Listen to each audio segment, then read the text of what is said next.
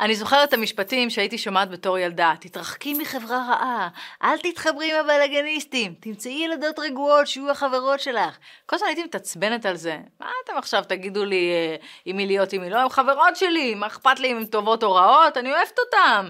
ודבר שני, מי יגיד לי מה לעשות? קצת ילדותי, נכון? כי לחברה שמסביבנו יש המון המון השפעה עלינו. איזו השפעה? בואו נלמד.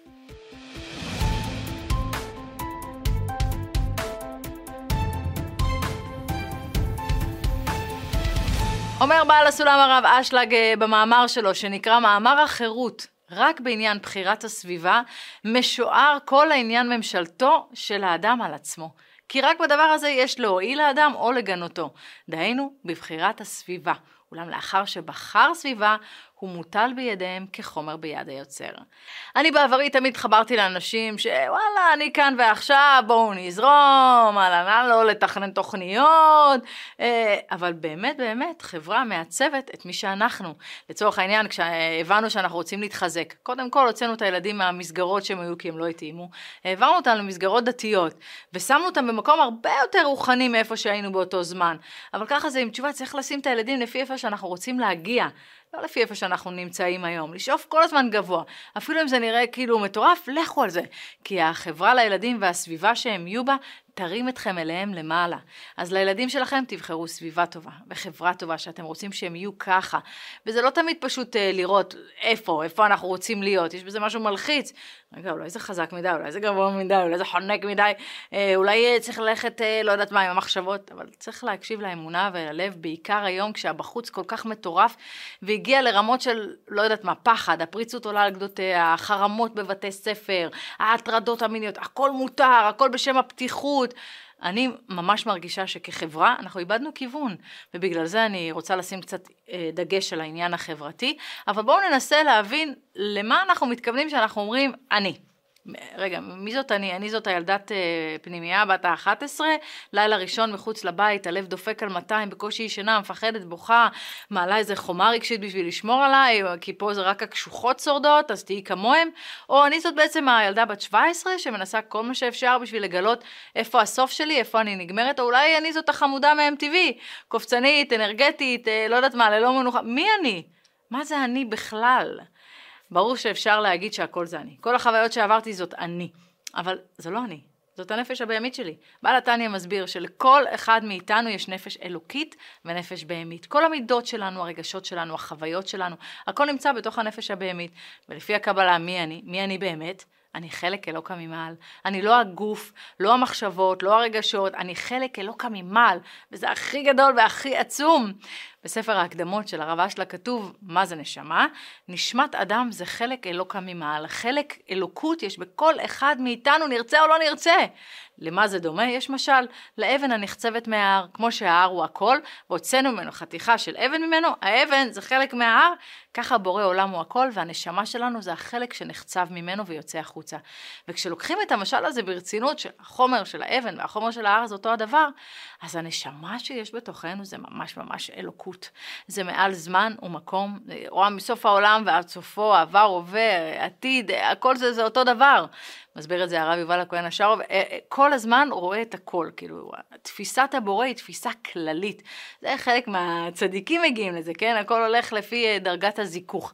מה זה זיכוך? כל מה שאומרים, תזכך, זה, זה, לזכך מה? לזכך את הנפש הבהמית. ואנחנו הפשוטים מה?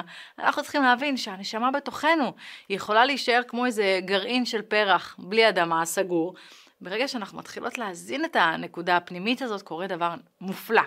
מתחילים להתעורר כוחות שהיא לא מכירה. כי צריך להבין, רוב בני אדם לא מחוברים באמת לאני האמיתי שלהם. לתאוות של הגוף כן, אבל לא מכירים את עצמם. מה עם הנשמה? לא מכירים את הנשמה, לא יודעים מה זה. אז איך יבינו ויטפלו במשהו שהם בכלל לא יודעים שהוא קיים?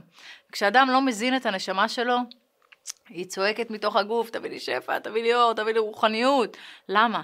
כי החלק תמיד מתגעגע לשלם שלו. אנשים חיים חיים שלמים, בכלל לא נוגעים בנשמה, וזה כל כך כואב לי, באמת כואב לי, אני מכירה את ההרגשה הזאת שמשהו חסר, משהו לא יושב, אי שקט כזה, וזה לא קשור למצב סוציו-אקונומי, וזה לא קשור לזוגיות, זה לא קשור לילדים, זה רגעים כאלה, שפתאום מרגישים קצת עצוב כזה, ריק, ולא מבינים למה. לא מבינים שזאת הנשמה. הנשמה שזועקת והנשמה שמבקשת את האור שלה. כי ברגע שאנחנו נותנות לנשמה את האור שהיא צריכה, יש לנו שמחה בחיים, החלל הזה מתחיל להתמלא.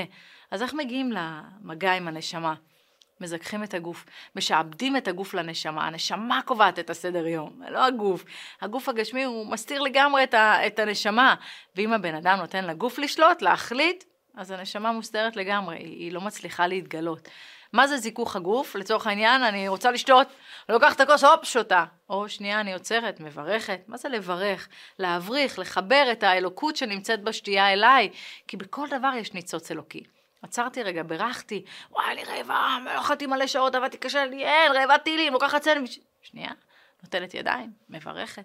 אז אני אוכלת. אני מלמדת את עצמי איפוק, סבלנות.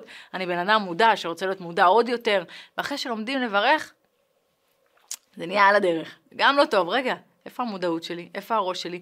להחזיר אותו, איפה שאני נמצאת, לפעולה שאני עושה, להתחבר לאלוקות, לאלוקות שנמצאת בכל דבר. תבינו, אם תיכנסו לראש שלה, שהשם באמת נמצא בכל מקום, והכל יש בתוכו ניצוץ של קודש, אז, אז כל הקיום יהיה אחר לגמרי. יש כבוד לבני אדם, כי בתוכם גם יש ניצוץ אלוקי, לדברים, לחפצים, לחיות, הכל, הכל, הכל. ואפשר להיות בתודעה רוחנית כל הזמן. ואלה, אלה הם החיים האמיתיים. לא המרדפים אחרי הכסף והכבוד, הדיאטה, לא משנה מה. זה לא החיים האמיתיים. החיים האמיתיים הם חיים של חיבור. חיים אמיתיים הם חיים שהנשמה מנצחת את הנפש הבהמית, הנפש הנמוכה. וכשאני אומרת בהמית זה פשוט בלי, כאילו שכל, זה עשייה כזאת בלי חיבור. כמה פעמים ביום אני מרגישה שאני רצה בגלגל הזה של העכברים, ככה ושהחיים הצליחו להוריד אותי למטה. אז צריך לחדד, הנפש הבהמית זה הממוצע בין הנשמה לבין הגוף. שם זה המידות של האדם, הכוח, החיות, נמצא בתוך הגוף עצמו. הנשמה לא יכולה להפעיל את הגוף עצמו, וזה בדיוק מה שעושה הנפש הבהמית. היא מניעה את הגוף. היא בעצם המקשר בין הנשמה לבין הגוף. ובשביל שזה יקרה בזרימה טובה, צריך שהמידות שלנו, שנמצאות בנפש הבהמית, יהיו טובות, יהיו מסודרות. עכשיו, זה לא כל מי שעושה מצוות, בהכרח מצליח לחבר את הנפש הבהמית לגוף ואז לנשמה. מי שלא עושה עבודת המידות ולא משפר את עצמו, הוא לא יתחבר, האור לא יעבור לגוף. זה אה, נשמע אולי שהנפש הבהמית זה כאילו משהו שלילי בתוכנו, אבל זה לא. הנפש הבהמית היא מאוד מאוד חשובה. שם בדיוק נעשית עבודת המידות שלנו, זה הכוח שלנו. רבי חיים ויטל כותב שאחרי חטא אדם הראשון, התערבבות טוב ורע. הנשמה שלנו היא אף פעם לא מתלכלכת. אה, יצא לי לדבר עם אה, נוער כזה שקוראים לו נוער בסיכון, אני לא אוהבת את המילה הזאת, יש נוער בסיכוי. אבל בכל מקרה אני אמרתי להם שהמעשים שלהם זה לא הם באמת. שיפרידו את המעשים הלא טובים ממי שהם באמת. כי, כי מי שהם באמת זה חלק אלוקא ממעל, וזה נותן הרבה הרבה אה, כוחות. אני בפעם הראשונה שמעתי את זה, הרגשתי שקיבלתי כנפיים, שהשם ממש שלח את המילים האלה אליי. אני חושבת כל השטויות שעשיתי בתור ילדה, ואוי, זה הולך לרדוף אותי לנצח, ישיר עליי כתמים, ולא, עושים תשובה, מנקים, ממשיכים הלאה, מחוברים יותר. אז אני ממשיכה עם מי זאת אני, כן? האדם בנוי משלושה חלקים. נשמה אלוקית, שאין לנו השגה בה באמת, אבל אפשר להזין אותה באמצעות תורה ומצוות. אני מזכירה לכם רגע, שנייה אחת, תורה ומצוות זה לא רק עכשיו, לבר... חסד זאת גם מצווה, לכבד את ההורים זאת גם מצווה, אה, לעזור לאיזה אישה זקנה או לשמח מישהו בטל... זאת גם מצווה, לא עכשיו אה, תחשבו, יאללה זאתי, רוצה שאני אשמור שבת, ביי. יש המון המון דברים שהם מצוות. הלכתם ברחוב, ראיתם אבן, חשבתי, יואו, בואנה, מישהו יכול לעוף וזזתם את זה הצידה, כי חשבתם על לפני עיוור לא תיתן מכשול, לא בשפה הזאת, כן? אבל חשבתם, המשפט הזה זה לא אם הוא עיוור הוא לא רואה את זה, כן? זה לא זה, אלא סתם לא ישים לב, אז באותו שנייה הוא כמו עיוור. הזזתם? עשיתם מצווה. אז יש מלא מלא מצוות שאתם עושים ואתם פשוט לא יודעים ש, שאלו מצוות, זה, זה חלק אחד, אוקיי? זה הנשמה האלוקית. הנפש הבהמית היא לא קשורה לתורה ומצוות, זה המידות שלנו. כל תורת המוסר, אפשר לקרוא המון המון אה, בספרים של הרב דסלר, ורבי חיים ויטל כותב, יותר חשובות מהמצוות, כי אם אדם לא יתקן את המידות שלו, כל המצוות לא עוזרות לו. אם מישהו כעסן או בעל קינה, הוא יוצר חציצה בינו לבין האור העליון. הגאון מווילנה אמר, לא בא האדם לעולם אלא לשבר מידות רעות. האדם שמשבר מידות רעות יוצא לחופשי. הוא מגלה פתאום את החלק נשמה הזה שהיה נסתר, עם כל מידה שהוא מצליח לשבור, עם כל שינוי שהוא עושה בעצמו. תראו, יש את, ה, את עניין היסודות שבתוכנו. אש, עפר, מים ורוח. היסודות האלה מאוד מאוד משפיעים עלינו. אני לצורך העניין יסוד האש, אין מה לעשות עכשיו, זה לא שהיא מידה רעה. כל מידה יכולה להיות טובה או רעה, תלוי מה אנחנו עושים איתה. אפשר לקחת את מידת ה... את, את, את, את האש כאילו לכעס, לעצבים, וואלה מרוקו והילדים, אפשר לקחת את זה לאש התורה, לכוחות של ללמוד, לאהבת השם, להפיץ, יאללה בוא, אהבת התורה, אש התורה. זה, זה יכול להיות לצד הזה ולצד הזה. מים, זה מצד אחד אה, תענוגים, רוצים שהכל יהיה נעים, וכל היום מסאז'ים וסטלבט, ובוא ננוח רגע וזה, אבל אם משתמשים בזה נכון. יש אהבת החיים, יש זרימה נכונה, לא נתקעים על דברים, כמו עפר לצורך העניין, כשהם לא מאוזנים זה דיכאון וכבדות. כל מידה, יש לה את הצד הטוב שלה ואת הצד הרע שלה. זה הכל יהדות, מה שאני אומרת כאן, זה לא עכשיו הבאתי את זה מאיזה סינים, כן? לא, הכל אצלנו קודם, אני רק רוצה לסדר את זה. אה, ושערי קדושה, אגב, שם אפשר לקרוא על זה, מסביר רבי חיים ויטל, על כל יסוד ויסוד, ואיך עובדים לשפר ולנתב את היסודות למקום הנכון. ומה שיפה, שהכל קשור בהכל. תורת היסודות זה דבר נפלא וצריך לעבוד עליהם ולזכך את המידות שלנו. אנחנו צריכים להגיע למצב שהנפש הבהמית משמשת את הנשמה. חז"ל השוו את זה לעגלה, סוס ועגלון. העגלה זה הגוף. הסוס נותן את הכוח שמושך את העגלה, והעגלון נותן כיוון. אז, אז גם אם יש את הסוס, לא יודע מה, הכי מעולה, והכי מהיר, והכי חזק בעולם, אם העגלון ישן, לאן ניסע הסוס? אז אם אדם שיש לו נפש בהמית מאוזנת, כמו שלא יודעת מה, אה, אומות העולם, שעובדים לאזן אותה, מדיטציות, כן? מה שאני עשיתי גם פעם, אה, ישבנו שעות במדיטציות, ניסיון להיות באיזושהי הרמוניה ושלווה, אבל לא היה לי עגלון, לא היה לי כיוון, והתבלבלתי מלא, ורק חיזקתי את הנפש הבהמית שלי באגואיזם. כי מה בעצם לימדו אותי? אני זה המרכז, אני צריכה להיות בשלווה, אני צריכה להגיע לנחת, אני צריכה להגיע לאיזון, להרגיע את עצמי, תהיי טובה לעצמי. אה, הכל כאילו סביבי, בדיוק הפוך מהעבודה היהודית. צריך לעבוד עם שלושת הכוחות יחד, לכיוון הנכון, לצאת מהאגואיזם. בעל הסולם מסביר בספר שלו מהות הדת ומטרתה שהמטרה של כולנו היא להפך את הרצון מלקבל לעצמנו לקבל בעל מנת להשפיע. להיות משפיעים, לחיות בחברה מתוקנת, לא כמו היום שמקדשים את האגו והמלחמה והיצרים, הפריצות כבר הגיעה למקומות, די אין, לבכות, לבכות, אני רואה את הילדות ברחובות, אני לא, למה, למה, יש לי בנות. הפקרנו, הפקרנו בתור חברה את, ה, את הבנות שלנו, כאילו בשם הקדמה והנאורות. אף אחד לא עומד ואומר, שנייה, לאן אנחנו הולכים כחברה? לאן אנחנו מכוונים את עצמנו? איפה? מתי בפעם האחרונה עשיתם משהו בשביל מישהו אחר בלי לצפות לשום דבר בחזרה? רק כי זה הדבר הנכון. מתי בא פנו, קפץ לי השיר, מה נעשה?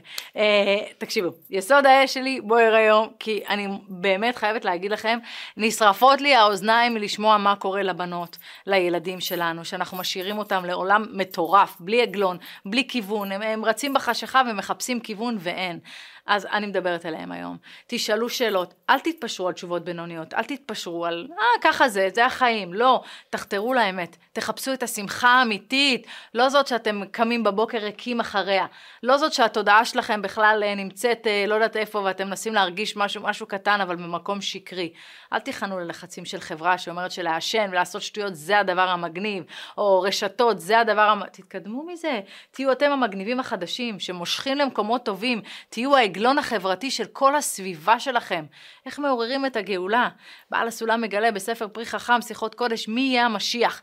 מאמר 60 ריבון נשמות. הוא אומר, בעצם הנשמה שיש לאדם היא חלק מנשמה כללית, אין נשמות פרטיות לבני אדם.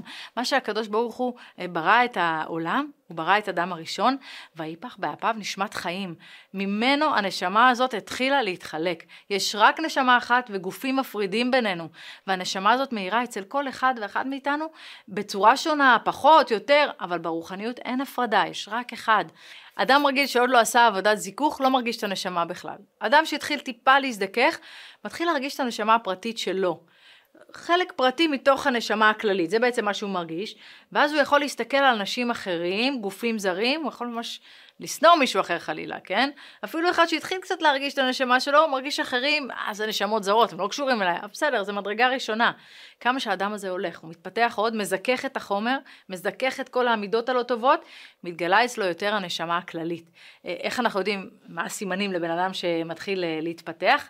הרגש הזולת. הוא מרגיש את הכאב, את הסבל, או את השמחה של הבן אדם השני. זה בן אדם מפותח, שמרגיש את האחר כאילו זה הוא. כי הוא גילה את החלק הזה בתוכו. כל הנשמות נמצאות בתוכו כי הוא עולם קטן.